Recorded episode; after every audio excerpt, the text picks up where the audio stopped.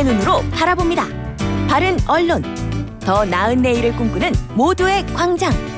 김준일의 TBS 아고라. 안녕하세요. TBS 아고라의 김준일입니다. 연합뉴스의 기사형 광고를 비정규직이 작성했다는 이슈가 나왔습니다. 유튜브의 사생활 폭로를 그대로 받아쓰는 언론의 문제까지 미디어 톡톡에서 살펴보겠습니다. TBS 프로그램을 비평하는 TBS 창에서는 TBS 유튜브 콘텐츠 짤짤이 쇼를 살펴보는데요. 짤짤이 쇼의 주연 배우죠. 박지윤 변호사도 함께합니다. TBS 아고라 지금 바로 시작합니다.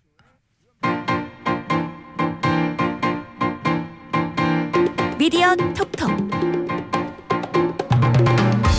이번 주 화제가 된 미디어와 저널리즘 이슈를 풀어봅니다. 미디어 톡톡. 아고라의 든든한 민정 라인이죠. 민동기 민정수석, 정상근 민정 비서관 두 분 다 기자입니다. 두 분 나오셨습니다. 안녕하세요. 안녕하십니까. 안녕하십니까. 예. 야 지금 확진자가 너무 네. 많아요. 예.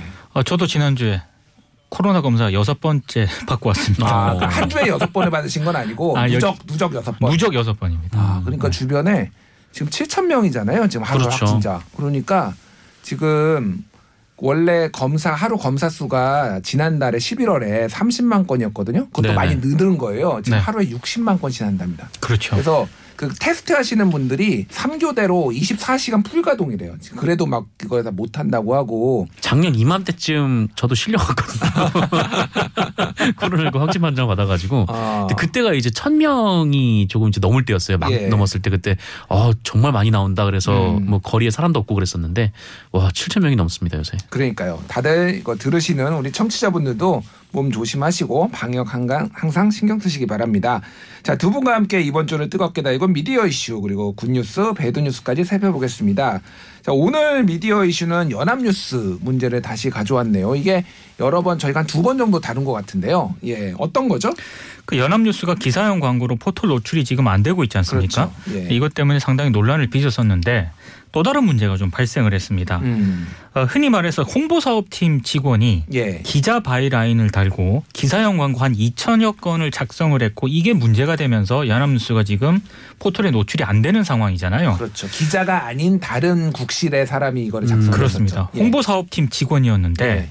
근데 이 직원이 비정규직인 것으로 밝혀졌고요. 아. 그리고 이 홍보사업팀 박모 씨라고 하는데 이, 이 박모 씨 외에도 다른 직원들이 또 이 기사형 광고를 작성해 온 것으로 좀 확인이 됐습니다. 아. 그러니까 이게 여러 가지 문제점을 노출하고 있는데요. 하나는 흔히 말해서 굉장히 좀 거칠게 얘기를 하면 음. 이게 잘못됐고 뭔가 좀 온당하지 못하다고 하는 걸 언론사들도 압니다. 연합뉴스도. 예. 그러니까 이걸 기자들에게 직접 시킬 수가 없으니까 반발이 있겠죠. 기자 나 이거 못 하겠다. 그렇죠. 아. 그러니까 비정규직을 채용을 해서 음. 이런 식으로 기사를 작성하게 한 것 아닌가 이런 문제점이 음. 하나 있는 것 같고요. 또 하나는 어찌됐든 기자가 아니지 않습니까? 예. 홍보사업팀 직원으로 이 뽑았으면은 음. 그 업무에 맞는 일을 시켜야죠. 그렇죠. 근데 이게 비정규직이라는 걸 이용을 해가지고 좀 부당한 일을 좀 시킨 게 아닌가 여러 가지 좀 문제점이 노출이 지금 되는 그런 상황인 거죠. 음, 회사에서 뭐 약간 부적절한 일을 시키더라도 계약 관계, 계약이 또 종료되고 연장이 안 될 가능성이 있다라고 한다라면 이런 거를 따를 수밖에 없는 약간 이런 갑을 관계 위치에 좀 있다 보니까 이분들이 뭐 이런 일을 시켰을 때 그냥 할 수밖에 없었다 이렇게 볼 수 있는 건가요? 그러니까 저는 사실 연합뉴스의 문제를 가지고 오긴 음. 했는데 이게 과연 연합뉴스만의 문제인가라는 생각은 좀 듭니다. 음. 그러니까 정도의 차이는 좀 있을지언정 흔히 포털에 예. 연예뉴스라든가 음. 뭐 여러 가지 그이 흔히 말해서 어뷰징 기사 있지 않습니까? 예, 예. 이 어뷰징 기사를 쓰는 상당수의 비중이 음. 본지 기사, 흔히 말하는 정규직 어떤 그런 기자 말고 예. 닷컴 기자라고 하죠. 닷컴 기자. 온라인 기사를 따로 쓰는 기자를 별도로 채용을 하거든요. 예. 이게 연합뉴스만의 문제는 아니고 연합뉴스는 기사형 광고 때문에 문제가 빚어졌지만 음. 다른 언론사들도 정도의 차이는 있을지언정 음. 포털에 전송하는 기사를 따로 쓰는 음. 흔히 말하는 기자를 따로 뽑고 있거든요. 예, 예. 그러니까 자유롭지 않다. 다른 언론사들도. 모든 언론사도. 예, 저 이런 생각을 좀 해봤습니다. 그 정상 기자님이 이런 거 좀 많이 아실 것 같은데 제가 딱 듣는 순간은 이를테면 우리가 예전에 위험의 외주화 이런 얘기를 했잖아요. 네. 일종의 굳은 일의 외주화 이런 느낌이 들어요. 언론사들도 그런 관행들이 있다 이렇게 좀 볼 수 있을까요? 그렇죠. 이제 온라인이 이제 그 뉴스 통해 주요 통로가 되면서 이제 음. 온라인에 맞는 뉴스를 어떻게 만들어낼 것이냐를 놓고 정말 전 세계적으로 고민이 많은데 좀 해외에서는 어떻게 좀 이용자 중심으로 이거를 맞출까라는 여러 가지 고민들이 이어져 왔고 거기에 대한 결과물을 내놓고 있는데 그러니까 우리나라는 그러니까 최대한 많이 써서 최대한 많이 보낸 다음에 그 중에 하나 걸리면 많이 있겠지라는 걸로 이 전략을 세웠던 것 같아요. 음. 또 그러다 보니까 그렇게 많이 쓰기 위해서는 어, 기자의 인력은 부족한데 음. 또 기자들은 여기에 투입되지 않으려고 하고 정규직 기자들은 어, 그러다 보니까 이제 그 20대 청년들을 이제 아르바이트로 고용해서 어, 계속 이런 일을 하는 거죠. 실제로 이 아르바이트를 하면서 이른바 온라인 뉴스부에서 일을 했다는 청년들이 굉장히 많고 이 미디어오늘에서도 몇 분을 취재를 했던 적이 있었습니다. 그래서 예. 이분들을 그러니까 언론사가 이렇게 고용해서 마치 이제 스낵 뉴스를 만드는 사람을 어, 노동자도 스낵으로 취급하는 좀 그런 아. 행위들을 좀 반복해 왔는데 예. 이 문제가 지금 뭐 그 예전에 이제 어뷰징이 굉장히 극심했을 때 포털에서 예. 그때가 이제 특히 심했는데 뭐 최근에는 좀 덜하다고는 하지만 뭐 고쳐지지 않고 그러니까 음. 기자들이 피하는 그 기자들이 안 하려고 하는 것들을 어 이렇게 좀 20대 그 청년들 아르바이트를 쓰면서 뭐 온라인 뉴스부라든지 좀 이런 식의 이름으로 어 이제 대체를 하려는 좀 그런 움직임들이 좀 있는 것 같아요. 그러니까 저는 좀 예. 씁쓸했던 게 지금 대선 후보들한테 언론사들이 20, 30대를 위한 어떤 그런 정책들이라든가 음. 이 배려 같은 걸 많이 해야 된다라고 계속 주문을 하잖아요. 예, 예. 기사도 많이 쓰고 비판 기사도 굉장히 많이 씁니다. 음. 그런데 정작 언론사들이 20, 30대 흔히 말해서 젊은 청년들을 음. 어떻게 대접을 하고 있는가를 보면은 음. 좀 씁쓸하더라고요. 그러니까 어, 이번에 그 연합뉴스에서 비정규직으로 일했다가 퇴사한 직원을 미동일 기자가 만났거든요. 예, 예. 어, 이 전직 직원이 뭐라고 얘기를 하냐면 그러니까 연합뉴스가 국가기관 통신사다 보니까 국가기관 통신사가 20, 30대 청년들을 이렇게 소모품 취급하는 게 비윤리적이라고 생각한다. 이렇게 얘기를 했습니다. 음. 비정규직이다 보니까 퇴직금 안 줘도 되잖아요. 그리고 정규직 고용하지 않으면서 어 정규직 고용 그 기간이 다가올 때쯤이면은 다시 이제 계약을 해지하거나 이런 식으로 이제 많이 언론사들도 이제 계약 관계를 체결을 하거든요. 이런 언론사들이 과연 지금 정치권이라든가 다른 기업들에게 뭐 정규직 문제라든가 비정규직 문제를 얘기할 자격이 있는가 이 부분에 대해서는 한번 생각을 해봐야 될 것 같습니다. 음, 그러니까 뭐 소위 뭐 거칠게 얘기하면은 쓰고 버린다라는 이런 관행들이 언론이 뭐 비판을 하면서도 앞장섰다 뭐 이렇게 볼 수가 있을 것 같아요. 제가 저희 회사 이제 제가 이제 뉴스톱이라는 매체의 대표잖아요. 그래서 저희 회사도 인턴들을 씁니다. 근데 인턴들한테 언론사 인턴들을 다른 인- 언론사를 경험해 보신 분들이 있어요. 굉장히 몇몇 곳은 굉장히 악명이 높아서 거기는 그렇죠. 안 가려고 한다. 네. 제가 뭐 실명을 거론하지 못하겠습니다만 해도 너무한다. 네. 하루에 10건에서 20건의 abusing 기사만 음. 자기도 이를테면은 인턴이라고 하면은 정규직으로 들어가기 위해서 좋은 기사도 써야지 이게 좀 포트폴리오가 되잖아요. 근데 어뷰징만 시키고 하루 그렇죠. 종일 그 쓰고 버린다라는 표현이 좀 정말로 정확하다 이런 얘기를 하는데 언론사들이 좀 반성을 해야 될 것 같아요. 일단 연합뉴스는 지금 포털에서 사실상 이제 한 한시적으로 퇴출이 됐는데 어떤 입장인가요 지금? 그러니까 연합뉴스가 원론적인 입장을 내놓았습니다. 이게 뭐냐면 이 법이 정한 테두리 있지 않습니까? 예. 법적으로는 크게 문제가 없다라는 입장이거든요. 그 당연히 문제가 없겠죠. 왜냐하면 계약직 비정규직 인력 채용할 수 있고요. 그리고 파견 근로자 인력 채용할 수 있지 않습니까? 그런 식으로 인력을 운영하고 있기 때문에 법적으로는 크게 문제가 없다라고 이- 입장을 밝혔는데 예. 이게 이제 법적인 문제 이전에 언론사로서의 어떤 그 윤리적인 측면 있지 않습니까? 음. 이 얘기를 좀 하고 있는 건데 미디어 오늘의 문제 제기도 전 그런 맥락이라고 생각을 하거든요. 근데 그런 부분에 대해서는 명확한 해명을 내놓지 않고 있습니다. 음, 알겠습니다. 잠시 전하는 말씀 듣고 다시 돌아오겠습니다. TBS 아고라 저는 김준일이고요. 미디어 톡톡 정상근 민동기 기자와 함께하고 있습니다. 이번 한 주 꼭 소개하고픈 good news 그리고 꼭 꼬집어줘야 될 bad news 선정해 보겠습니다. 먼저 good news 좋은 뉴스 정상근 기자 어떤 거 뽑아오셨죠? 저는 이 시사인 기사를 가지고 왔는데요. 예. 이 대장동 개발은 어떻게 그들의 먹잇감이 되었나라는 기사입니다. 어. 이게 일단 그 대- 제목에서 좀 클릭하고 싶어지네요 보니까. 그렇죠. 네. 예, 제목도 잘 붙였는데 어, 이 대장동 관련돼서 뉴스가 정말 많잖아요. 음. 네, 뉴스가 정말 한 몇 달 전부터 계속 쏟아져 나오고 있는데 어 근데 이 뉴스를 보시는 분들은 사실 이 뉴스 자체가 이해가 안 되는 분들이 굉장히 많을 것 같아요. 예. 그 왜냐면은 이게 파편화된 사실 하나를 그 언론들이 이렇게 여러 건을 그러니까 합- 비슷한 기사를 또 여러 건을 생산을 하다 보니까 음. 어, 이 대장동 관련된 이슈가 어떻게 시작이 됐고 또 어떤 과정을 거치고 지금 어떤 점에서 좀 주목을 해야 되는지 음. 이 부분을 잘 찾아보기가 좀 어려운 것 같아요. 그러니까 예.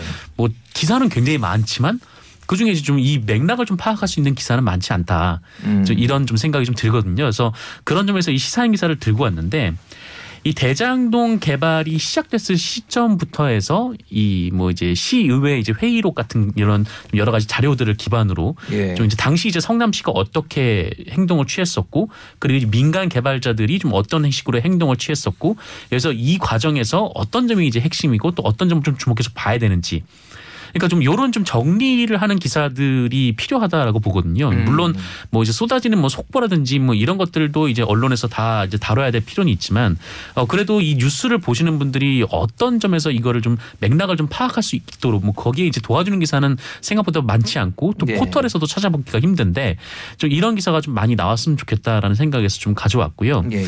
어 그리고 참 우리나라에서 이 주간지 시장이 점점 안 좋아지는데 그렇죠. 하락세인데 이게 정말 어, 시사인의 이런 기사는 이 주간지 기사의 좀 매력을 볼 수 있는 그런 기사가 아니었나. 음. 그러니까 좀 호흡을 좀 길게 가지면서 좀 한 주의 이슈를 좀 정리해서 볼 수 있는 좀 그런 점에서 이런 좀 그 주간지 혹은 이제 월간지 그런 시장들도 계속 좀 어, 좀 살아남고 혹은 이제 뭐 포털에서 어, 혹은 이 온라인에서 좀 어떻게 살아남을 수 있을까에 대한 좀 고민도 좀 있었으면 좋겠다는 생각도 듭니다 한편으로. 맞습니다. 지금 사실 엄청나게 많은 기사들이 매일 쏟아지고 있잖아요. 그렇죠. 뭐 대장동뿐만이 아니라 그래서 우리는 정보 과부하 시대에 살고 있다라고 해도 과언이 아닌데 이거를 정리만 잘해줘도 사실은 굉장히 좋은 뉴스들을 생산해낼 수 있잖아요. 근데 언론사들이 특히 일간지들은 네. 그런 거를 좀 등한시하는 것 같아요. 어떻게 보세요? 특히 이제 포털로 뉴스 수용자들이 뉴스를 많이 소비하잖아요. 음. 그러다 보니까 이게 이제 그냥 한 번 터트리고 이슈가 한번 터지면 거기에 훅 빨려갔다가 음. 나중에 이 사안이 어떻게 정리가 됐는지를 언론들이 궁금해하지도 않고요. 예. 그리고 궁금해하지 별로 궁금해 안 해도 되는 게 음. 또 다른 이슈가 그 이슈를 덮어버립니다. 그렇죠. 그러다 보니까 아, 계속 지금 악화가 양화를 구축하는 그런 상황이 음. 되는 것 같습니다. 예, 예. 예. 그 원래 검찰 수사 막 진행되는 거 따라가기 힘들어요. 그래서 네. 기, 억할지 모르겠는데 김대중 정부 때 온로비 사건 뭐 아, 있었지 그렇죠. 않습니까? 네. 그때 기억나는 거는 뭐 고인이 되셨지만 앙드레 김 선생님의 본명이 김봉남이다. 이것만 기억 남는다. 기억난다. 뭐 이런 얘기도 옛날에 있었어요. 네. 참 어렵습니다. 그럼에도 불구하고 중간중간에 언론들이 이렇게 한 번씩 정리도 해주고 사건의 본질이 무엇인지 좀 제시도 해주고 이런 노력들이 좀 필요할 것 같습니다. 네, 민동기 기자가 뽑아온 굿뉴스 어떤 건가요? 한겨레가 12월 6일에 보도한 기사인데요. 제목이 김영균 죽음 재판에선 원청 위험하게 일하라 한 적 없다 이런 제목의 기사입니다. 음. 정상근 기자가 굿뉴스로 이 가져온 뉴스는 워낙에 많은 이슈들이 터지니까 이걸 잘 정리한 그런 기사였잖아요. 근데 저는 잘 정리한 기사도 중요한데 또 중요한 기사가 이게 지금 제대로 되고 있는가를 체크하는 기사도 굉장히 중요하다라고 음. 보거든요. 예, 예. 김영균 3주기 때 많은 기사가 굉장히 쏟아졌습니다. 그런데 예. 제가 이 기사를 이 굿뉴스로 원픽한 이유는 업무상 과실치사 공판을 취재를 했더라고요. 어. 그러니까 사고가 발생을 했고 예. 정치권과 정부가 여러 대책을 내놓지 않았습니까? 그때 언론들 어마어마하게 보도했고 주목을 했거든요. 그리고 검찰 수사할 때도 검찰발 기사가 많이 쏟아졌습니다. 근데 지금 어떻게 진행되고 있는지 기억하는 분들 아마 별로 없을 겁니다. 일단 재판이 진행 중인 것 자체를 모르시는 분들이 대부분일 음, 것 같아요. 그렇습니다. 예. 저는 그게 일단 놀랐고요. 더, 더 놀란 것은 이 원청 있지 않습니까? 음. 이 원청이 재판 과정에서 자신들은 큰 책임이 없다. 이 죽음, 김영규 씨 죽음과 관련해서 음. 이런 입장을 계속 유지를 하고 있다라는 겁니다. 발전소 측이 발전소 쪽에서. 예. 예. 그러니까 그 자체도 충격인 거고요. 왜냐하면 검찰 수사를 받을 때는 일정 부분이라도 자신들의 책임이 있다라는 그런 진술을 한 보도가 나왔었거든요. 예, 예. 근데 재판이 진행되는 과정에서는 입장을 완전히 바꿔버립니다. 음. 그러니까 지금 이 상황 자체가 어, 여론이 이 사안을 주목했을 때는 어, 이 원청에서도 자신들의 일부 책임을 인정하는 듯한 그런 발언을 했지만 예. 어, 수사를 받을 때 지금 여론이 이 사안에 대해서 크게 주목을 안 하고 있잖아요. 음. 더더군다나 재판 공판 같은 경우에는요 언론들의 관심도 검찰 수사를 받을 때는 굉장히 많은 주목을 하는 반면에 예. 이게 재판으로 넘어가게 되면 일단 기자들 관심이 뚝 떨어집니다. 음. 그러다 보니까 어떻게 진행이 되고 있는지 원청에서는 어떤 주장을 하고 있는지 이런 부분들에 대해서 관심이 적기 마련이거든요. 예, 예. 한겨레가 이 공판 과정을 쭉 취재를 하면서 아, 원청은 크게 책임 의식이라든가 이런 거를 안 느끼고 있다라는 점을 이 김영균 3주기를 음. 기념을 해가지고 제가 봤을 때 이 좀 문제 제기를 한 것 같습니다. 그리고 예.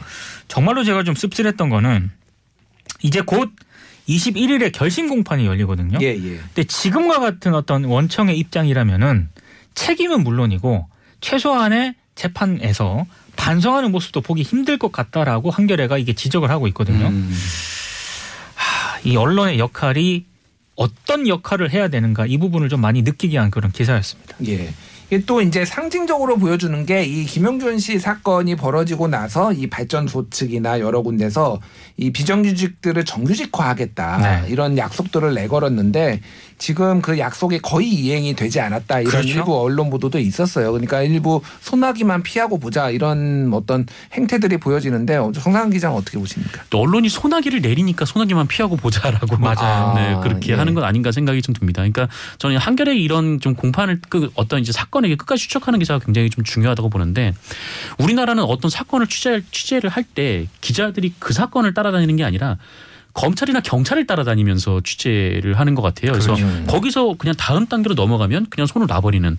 그래서 우리나라도 좀 이렇게 뭐 외국의 이제 기자들처럼 어떤 사건이 있으면 그 사건을 하나를 좀 집중적으로 뭐 팀을 구성해서 그러니까 출입처가 아니라 팀 단위로 그 사건을 집중적으로 파고 들고 여기서 사회적인 문제점을 끌어내고 그 다음 얘기를 할 수 있는 좀 그런 식으로 기사를 써야 기자 자신도 되게 발전할 수 있는 거 아닌가. 음. 네 그런 생각이 듭니다. 맞습니다. 이게 사건 중심 어떤 완전 굉장히 이슈 중심으로도 좀 취재를 할 필요가 있어요. 그래서 그 독립 언론 이제 뉴스타파에 그런 시도들이 있는데 예를 들면은 그 김성수 기자라고 있는데 그분은 세월호만 지금 7년째 아, 네. 그렇죠. 하고 있거든요. 네. 그러니까 새로 기자가 바뀌면은 처음부터 공부하려면 너무 어려워요. 맞아요. 이슈들이 네. 많은데 근데 그런 식으로 좀 담당을 오랫동안 하게 되면은 굉장히 전문성도 생기고 뭐 못 보는 어, 오히려 기자가 더 전문가처럼 이렇게 할 수 쓸 수가 있거든요. 그런 것들이 언론들이 좀 해야 되는 거 아닌가 그리고 김용윤 씨에 대해서도 주목해야 되는 거 아닌가 지금 앞으로도 언론들의 관심과 어떤 보도 기대해 보겠습니다.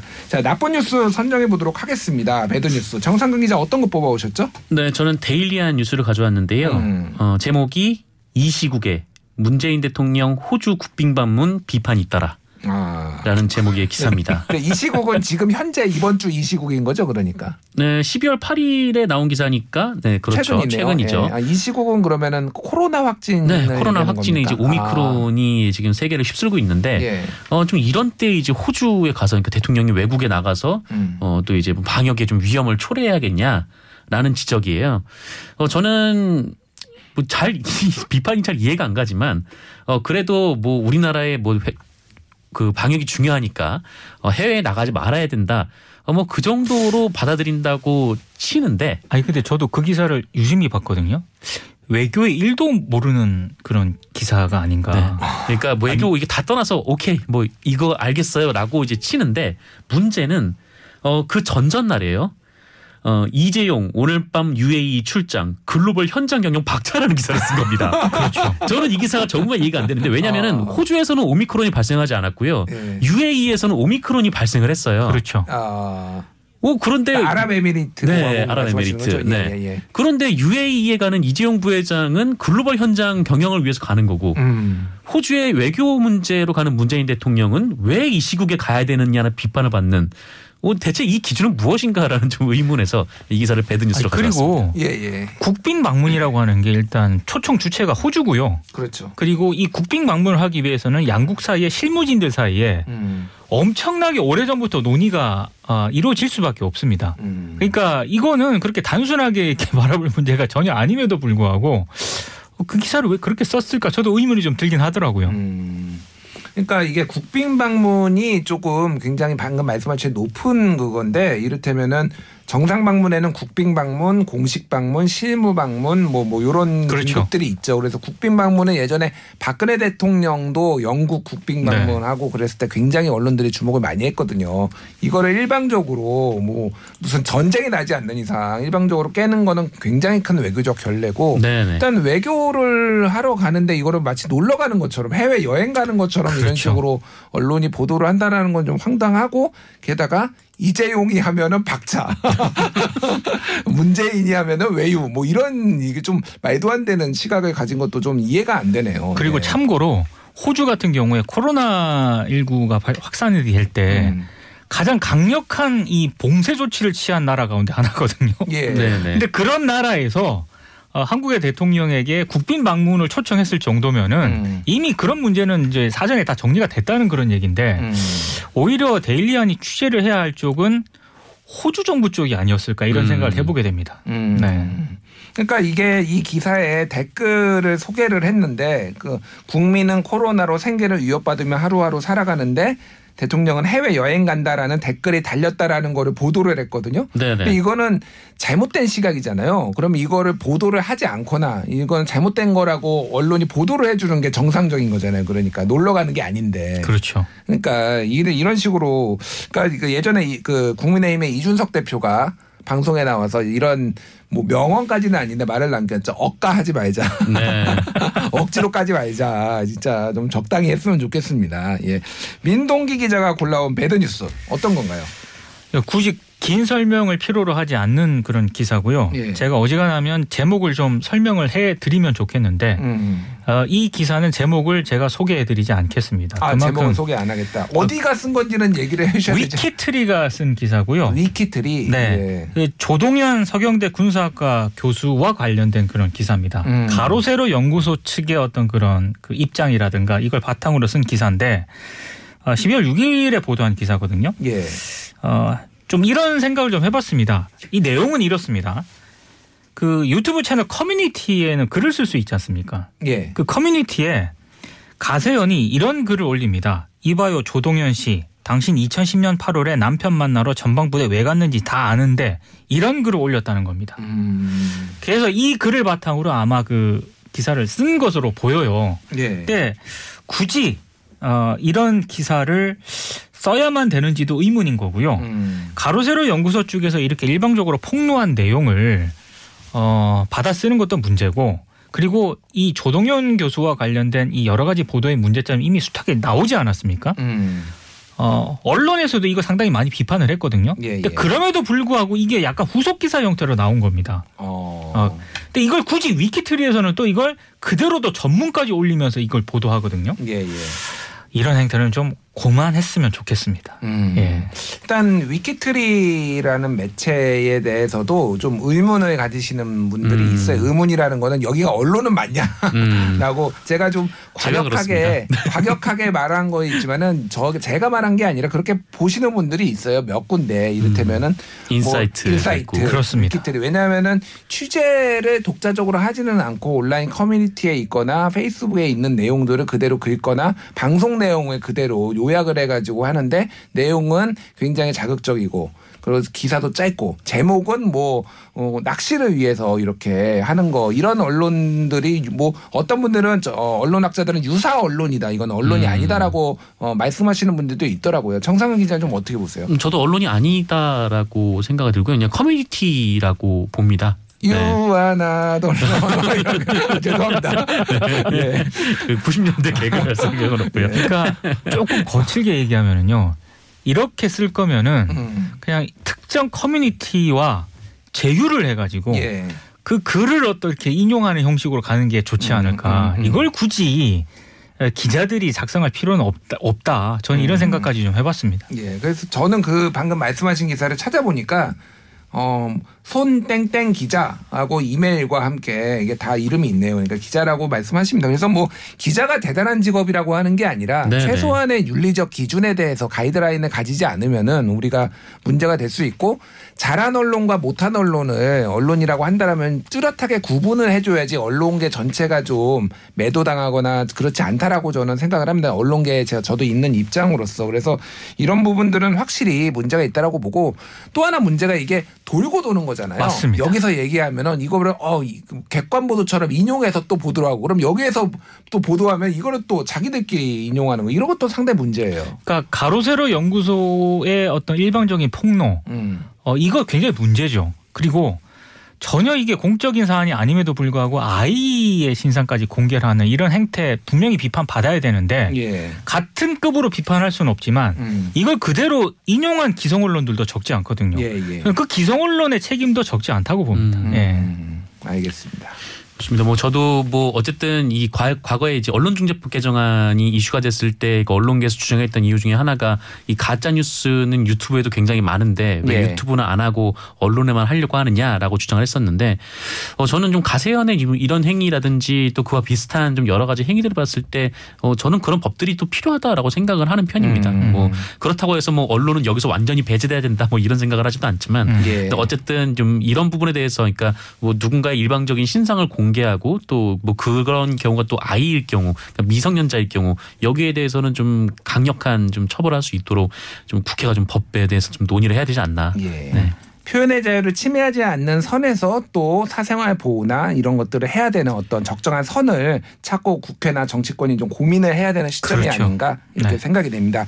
자 미디어 톡톡 민동기 정상근 기자와 함께했습니다. 두 분 감사합니다. 고맙습니다. 고맙습니다.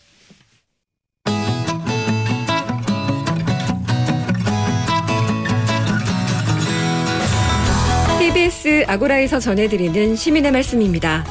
시민의 말씀은 문자나 TBS 모바일 앱을 통해 시민들께서 보내주신 의미 있는 댓글을 모아 전해드리는 시간인데요. 이번 주 소개해드릴 프로그램은 신개념 교통 예능 방송 김기욱의 라쿠카라차입니다. 평일 저녁 5시부터 6시까지 1시간 동안 청취자들과 함께하고 있는데요. 바퀴 달린 모든 이동수단에 대해 국내 전문가들의 이야기를 듣는 세상의 모든 차차차. 차를 타고 훌쩍 떠나는 차박 캠핑, 차박차박까지 김기욱의 라쿠카라 차는 딱딱하고 어려운 자동차 관련 정보를 쉽고 재미있게 전달하고 있습니다. 자, 그럼 김기욱의 라쿠카라 차를 청취한 시민들은 어떤 의견을 주셨을까요? 0943님, 재미와 유익한 정보가 함께하는 방송 채널 고정입니다. 라고 하셨고요. 네잎클로버님은 눈높이 신호등 같은 라쿠카라 차 늘 응원합니다. 라는 의견. 5504님은 지난 12월 5일에 끝난 서울 모빌리티 쇼와 관련된 내용을 라쿠카라차에서 자세히 들을 수 있어서 좋았다는 의견 보내주셨습니다. 또 요일별 코너가 도움이 많이 된다는 시민 의견도 있었는데요. 청취자가 참여해서 자동차 사고의 손해 과실을 판단하고 판결하는 시간인 국민 손해 사정단 매주 화요일 방송되는 코너인데 아이디 딸기 사탕님은 얼마 전 자동차 접촉 사고가 났었는데 사고 시에 방송에서 들었던 내용이 큰 도움이 됐다고 하시면서 라쿠카라차는 실생활에 정말 중요한 방송이다라는 의견을 보내오셨습니다. 또 금요일에 진행되는 차박차박 코너에 대해서 7677님, 6235님은 차박차박에서 소개해 주시는 장소들 늘 메모하면서 듣고 있다. 차박과 먹방 콜라보 방송 늘 기다려진다라는 의견 보내주셨습니다. 그 밖에 시민들 의견 중에는 방송 시간이 너무 짧다. 2시간으로 편성을 해줬으면 좋겠다. 보이는 라디오를 매일 다시 보기 할 수 있었으면 좋겠다. 또 너무 먼 미래 정보보다는 현재 실생활에 도움이 되는 정보 위주로 전해달라. 이런 의견들도 있었습니다. 네, 김기욱의 라쿠카라차. 시민들께서 보내주신 응원과 개선 의견들 잘 수렴해서 앞으로도 더 많은 청취자들의 퇴근길 친구 같은 프로그램이 되기를 기대하겠습니다. 앞으로도 시민의 말씀은 각 프로그램마다 시민들께서 보내주시는 소중한 의견들 잘 모아서 전해드리겠습니다. 많은 청취와 다양한 의견 보내주시기 바랍니다. 지금까지 시민의 말씀이었습니다.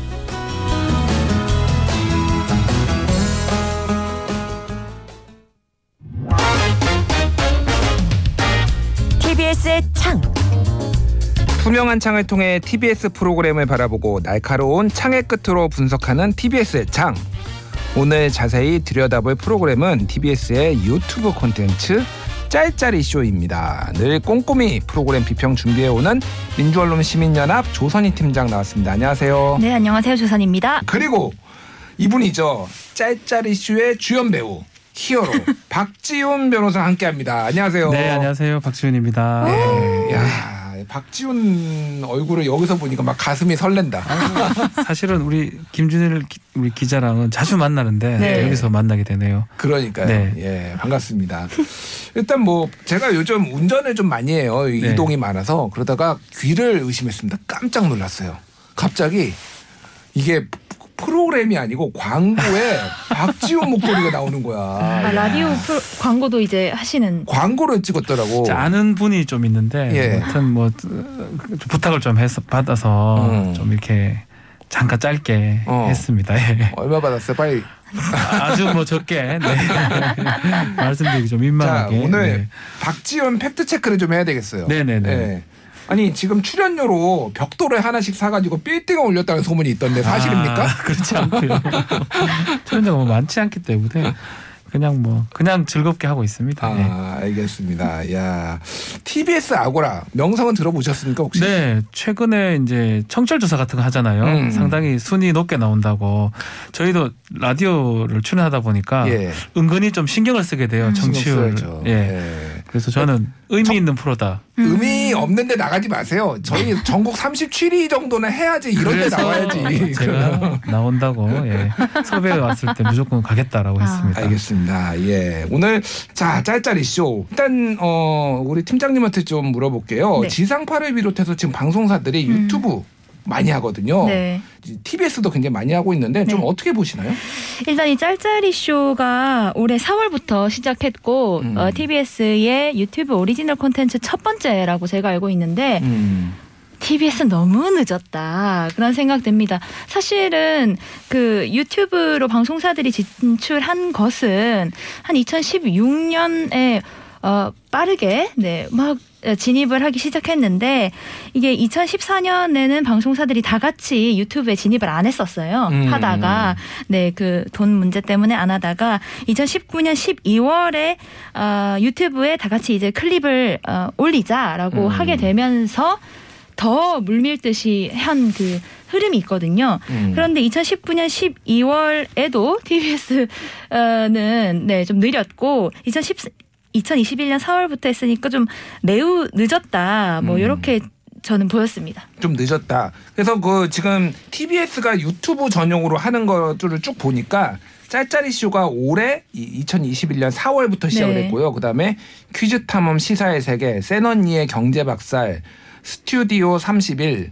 이거는 TV 편성도 된답니다. 그리고 네네. 이 2차 저차 우차 국회 앞 유정다방 막 쏟아냅니다. 1년 만에 막 여섯 일곱 개 이거 막 아무거나 막 하면서 그 중에 하나만 걸려라 뭐 이런 네. 전략 아닌가요, 이거? 그렇죠. 21년에 갑자기 이렇게 쏟아냈는데 예. 사실 첫 번째로 한 짤짤이 쇼가 너무 대박을 어. 쳤죠. 그러다 보니까 여러 가지를 시도하고 있는 것 같아요. 근데 좀만 더 앞서서 했으면 음. 좀 TBS가 좀 더 선제적으로 유튜브 시장에서 좀, 어, 좀 입지를 넓힐 수 있지 않았을까 좀 음. 아쉬움이 들더라고요. 그렇군요. 짤짤이 쇼가 이 중에서 제일 유명하고 제일 조회수 많고 제일 잘 나갑니다. 이거는 박지훈 때문이다라는 평가가 나는 인정하기 싫은데 누군가 하더라고. 아, 그래서 억지로 꺼냈어요. 그, 뭐 맞습니까? 그렇지는 않, 뭐 네. 그렇지는 않고요. 좀 신선한 그런 어떤 포맷 같은 거. 음. 그 TBS에서 지금 말씀하신 것처럼 늦게 시작했잖아요 유튜브를. 예, 예.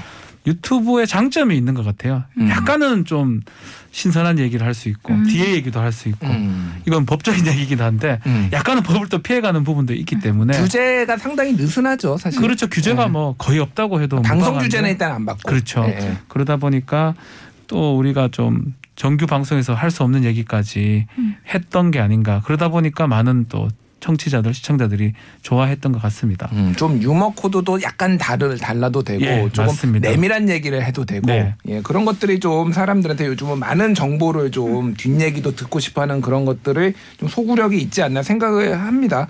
그 팀장님 보시기엔 어떤가요? 이 소재나 표현 방법에서는 확실히 자유로운 부분들이 있죠. 네, 아무래도 유튜브는 방송법의 규제를 받진 않다 보니까 음. 좀 자유롭고 그럼에도 불구하고 규제를 안 받는 건 또 아니에요. 음. 저희 이게 통신 심의의 대상이 유튜브도 되기 때문에 근데 통신 심의는 뭐 광고, 협찬, 기타 편성 등등을 모두 이제 하는 게 아니라 어느 정도 불법 있거나 뭐 청소년에게 유해한 정보이거나 이런 것들을 중심으로 방송통신심의위원회에서 거르거든요. 음. 그러다 보니 좀 덜 규제적인 측면이 분명히 있죠. 그래서 좀 더 자유롭게 말씀해 주시고 욕이나 비속어 같은 것들도 네, 어, 잘 나오는 편이죠. 음, 비속어 얘기도 해주셨는데 그래서 짤짤이 쇼 좀 평가를 해주세요. 그 팀장님 보시기에는 어떤 이게 어떤 프로그램입니까? 이거 제가- 남들한테 추천해줄 수 있나요? 아니면 부끄러워서 이런 거 본다고 하면 혼자 몰래 봐야 되는 건가요? 좀 네. 아, 제가 또 민주언론 시민연합 활동가다 보니까 음. 아주 뭐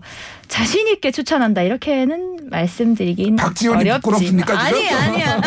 제가 앞에 계셔서 네 차마 뭐 아, 앞에 계시지 않더라도 네. 뭐 굳이 뭐 부끄럽다 이런 건 아니고 저도 이제 아, 이런 시사를 어떻게 재미있게 전달할까 민원련도 늘 고민하는데 그런 음. 부분에서는 되게 재밌게는 봤어요. 아주 음. 솔직히 너무 네. 재밌다. 네. 막 시사의 예능화를 완벽하게 해낸 음. 부분이 있다고 생각을 했거든요. 예, 저는 예. 되게 예능 프로그램 보는 걸 좋아하는데 예능 프로그램에서 아주 재미있는 그런 게임 형식들 음. 차용을 많이 했어요 초반에. 그래서 사실 김준일 대표님 뭐 사진도 나오고 어, 그러니까요. 얼굴 한세 보고 번 정도 알아맞혀라. 언급이 됐습니다. 네, 네, 네. 어. 나중에 그 평가 한 게 있었거든요. 예, 되게 저 재밌어요. 봤어요. 봤는데 네. 상당히 불쾌했습니다.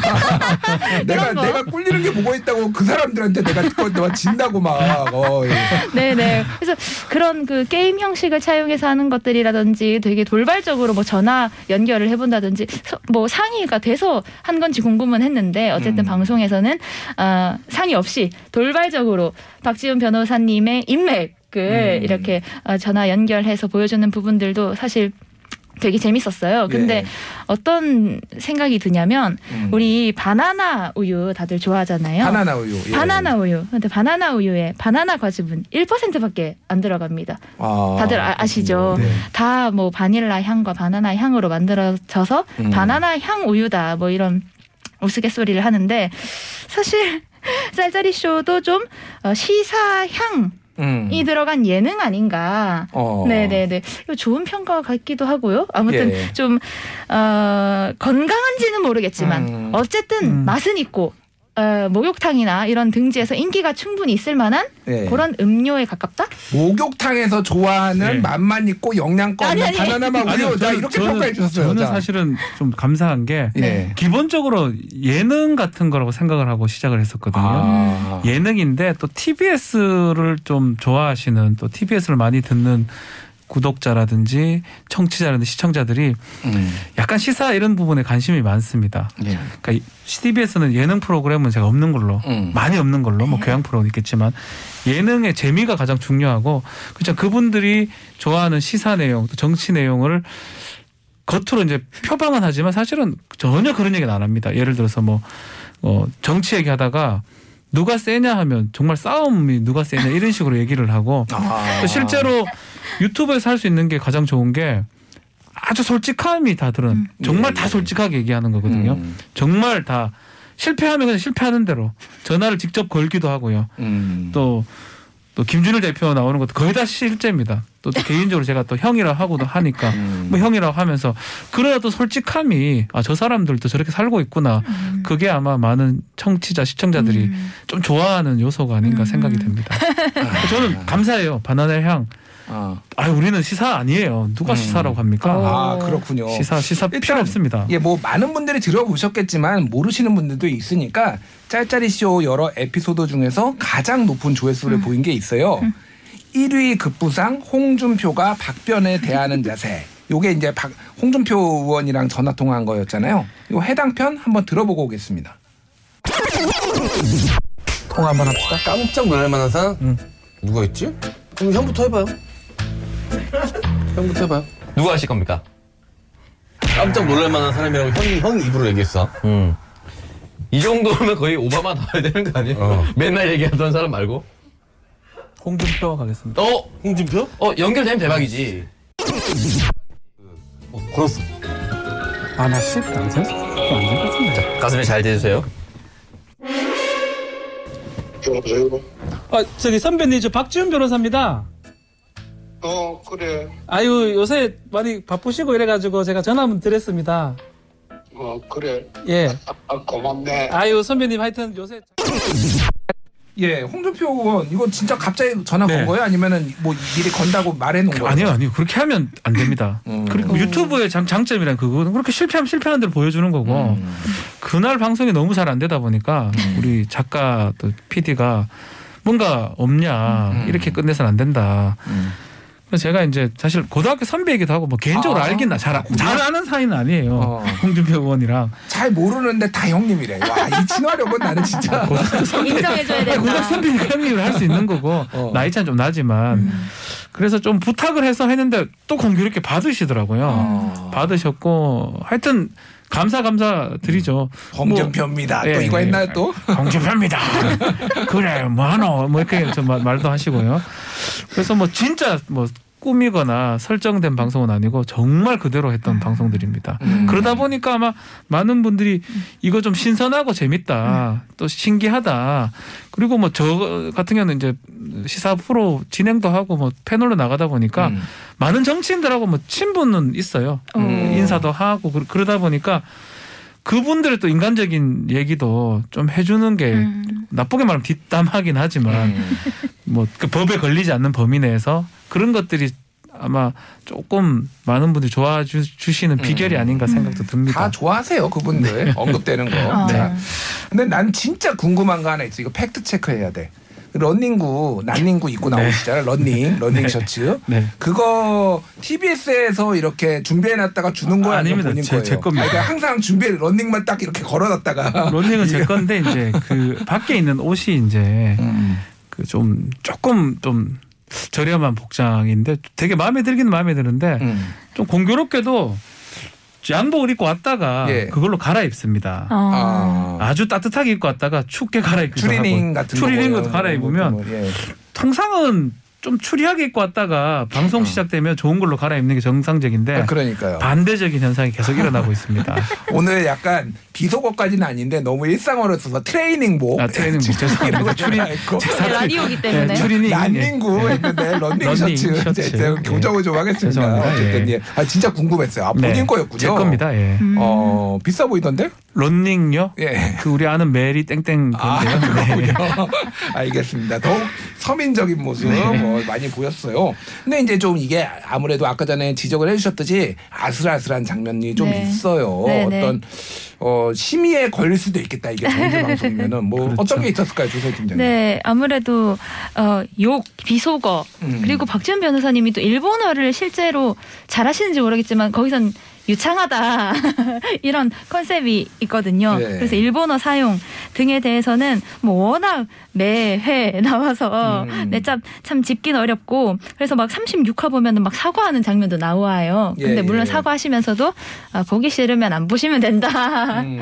는 어, 이런 이제 배짱 영어까지야 이제 뭐 너무 배부른 거 아닙니까 지금? 네, 그런 익살스러운 모습 예. 네, 보여주시기도 하고 또뭐 외모 평가 음. 출연자들 차림새 평가 등이 또 매주 등장하는데 아. 이게 사실 어, 요즘은 칭찬도 평가다라고 음. 해서 칭찬이 아니라 무례한 행동이다라는 게 이제 저희가 다들 인식을 하고 있는데 실제로 미디어 노출이 많고 또 미디어 관여도가 높을수록 내 외모에 대해서 부정적으로 자각하고 좀 외모에 대한 스트레스를 많이 받는다는 연구 결과들이 있어요. 그렇기 음. 때문에 이런 외모 평가를 스스럼 없이 하는 미디어 때문 아니겠습니까? 이런 게 음. 그렇기 때문에 좀 청소 년들 보기에 유의할 필요가 있겠다 이런 생각이 들었고 음. 그리고 그 유튜브 오리지널 콘텐츠라고 하더라도 대부분 방송에 편성되는 경우가 요즘은 많아요. 예. 그렇기 때문에 저는 좀 걱정이 됐던 게 짤짤이 쇼가 유튜브에서만 놀 것인가. 사실 뭐 라디오라든지 TV라든지 TBS 음. 플랫폼들이 좀 다양하게 있는데 거기까지 나아가려고 한다면 좀 더 멀리 봐야 되지 않을까? 뭐 그런 생각이 들더라고요. 충분히 공감이 되고요. 어, 공감하십니까? 근데 이제, 이제 그런 건 있습니다. 예. 항상 이제 처음에는 녹화로 했었어요. 음. 네. 제가 뭐 비속어 저는 사실은 뭐 이거 말고도 뭐 공중파라든지 종편이라든지 여러 방송을 하는데 제가 처음 딱 방송하기 직전에 많이 생각합니다. 여기는 TBS 라디오다. 음. 여기는 TBS 유튜버다. 음. 여기는 무슨 무슨 방송국. 그걸 생각하고 그게 맞게 이제 맞게 대- 해야 해야. 된다고 네. 생각을 합니다. 유튜브기 때문에 전 가능하다고 생각이 들고 음. 그게 만약에 그런 상황에서 정규 방송에 가서는 절대 안 된다고 저는 생각이 음. 들거든요. 음, 음. 그래서 최근에 녹화해서 지금 생방송으로 지금 바꾼 상황인데 사실 저는 좀 반대를 했어요. 어. 음. 혹시 사고 날 수도 있다. 그럼요. 또이 이 제작진이나 만 요구하는 게 웃겨 재밌어야 된다. 음. 재밌는 게 양날의 검입니다. 선을 타잖아요. 그렇죠. 그거를 딱 조절을 못하기 때문에 녹화를 해놓고 음. 제작하는 사람이 다시 음. 좀 편집을 해주고 예. 빼주고 해야 되는데 그래서 라이브를 하면서 조금은 평이 좀 재미가 좀 덜해졌다라는 분들도 있고요. 아. 또더 재밌다고 분들도 있는데 음. 어쨌든 간에 여기서 더 나아가서 만약에 정규 방송이 된다 그러면 음. 이제껏 이제 짤짤이 쇼가 가졌던 좀 재미라든지 그 요소는 장점들이 장점들은 사라질 겁니다. 네. 제가 장담컨대 그걸 못 합니다. 예. 음. 비속하면 안 되고요. 그렇죠. 욕지라도 근처에 가서도 안 되고요. 음. 남평가 같은 얘기도 하면 안 되는데 사실은 참 어려운 얘기 같아요. 네. 그 그게 옳- 옳은 건 아니지만 그래도 한번 좀 얘기할 수 있는 부분. 음. 뭐 예를 들어서 정치인에 대한 뭐 평가 음. 그런 것들은 재미 요소를 괜찮을 것 같거든요. 음, 음. 언제부턴가 코미디 프로그램이 그런 그런 어떤 좀 틀에 막혀 가지고 다 없어진 걸 보면서 음. 유튜브에서는 할 수 있지 않을까. 음. 다만 소재가 우리는 정치다. 음. 그렇게 좀 했던 것 네. 같은데 만약에 이 구조가 바뀌면 음. 저는 절대 못한다고 생각이 듭니다. 알겠습니다. 이게 참 TBS도 고민인 게 음. TV가 사실은 채널 파고가 약한데 그래서 네. 유튜브를 하는데 이런 거를 흥행을 했다고 또 TV로 가져올 수도 없고 네. 네. 여러 좀 고민들이 있을 것 같아요. 한 1분 정도 남았는데 네. 한 30초 정도 짧게 팀장님이 어떻게 좀 하면 좋을까 얘기해 주시고 아. 박준 변호사 얘기 들을게요. 네네. 제가 그 50일화까지 쭉 방송된 것 중에 조회수 순위를 또 매겨봤어요. 음. 그래서 한 우와. 7위 정도를 보니까 아, 7위 정도의 어떤 특성이 있어서 이게 재미를 어, 조회수가 높을까 예, 이제 예. 따져보니까 제가 생각했을 때는 뭐 라이브를 했다 이런 포맷이 중요한 것도 아니고 음. 어떤 정치인이 나왔다 그 출연자가 중요한 것도 아니고 되게 돌발적인 회 어, 음. 좀 재미있는 돌발적인 회 그리고 되게 희소성이 높은 어디서도 못 본 홍준표 의원과 음. 전화한다는 그런 것 그리고 되게 솔직한 방송 이게 짤짤이 쇼의 매력으로 보였거든요. 예, 예. 그래서 출연자에 기대거나 방송 포맷에 따라 천차만별인 방송들도 되게 많거든요. 예. 그런데 그것들을 제외하고서도 지금 짤짤이 쇼는 조회수나 이런 인기에 어, 되게 높이 가져가고 있으니까 음. 좀그 매력 어디서도 보지 못한 돌발적이고 솔직한 방송을 계속 가져가시면 사실 유튜브 안에서는 충분히 음. 네 에, 롱런 할 거라고 봅니다. 감사합니다. 알겠습니다. 저희는 B급 감성으로 하고 싶어요. 음. 그리고 정규 방송 이런 것보다는 유튜브 이 틀에서 좀 그런 재미를 좀 주고 싶고 음. 지금 말했던 거좀 네. 돌발적이고 좀 희소하고 솔직한 음. 그런 방송을 하고 싶은데 또 지금 오늘 지적했던 부분 있잖아요. 예. 그런 부분은 충분히 고민을 하고 있는데 음. 가장 제가 제가 문제입니다. 다른 출연자가 문제가 아니고 아, 제가 그렇군요. 문제라서 네. 박지원은 하차하라 뭐 이런 얘기가 나오면 제가 항상 조심하려고 하는데 예, 예.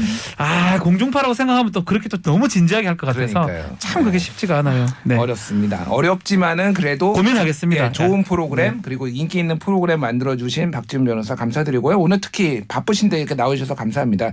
지금까지 TBS 창에서 유튜브 콘텐츠 짤짤쇼를 살펴봤고요. 박지훈 변호사 그리고 민월련 조선희 팀장이었습니다. 감사합니다. 네, 고맙습니다. 감사합니다. 오늘 준비된 이야기는 여기까지입니다. 편안한 주말 보내시고요. 저는 다음 주 토요일 오전 9시에 다시 찾아뵙겠습니다. TBS 아고라 김준일이었습니다.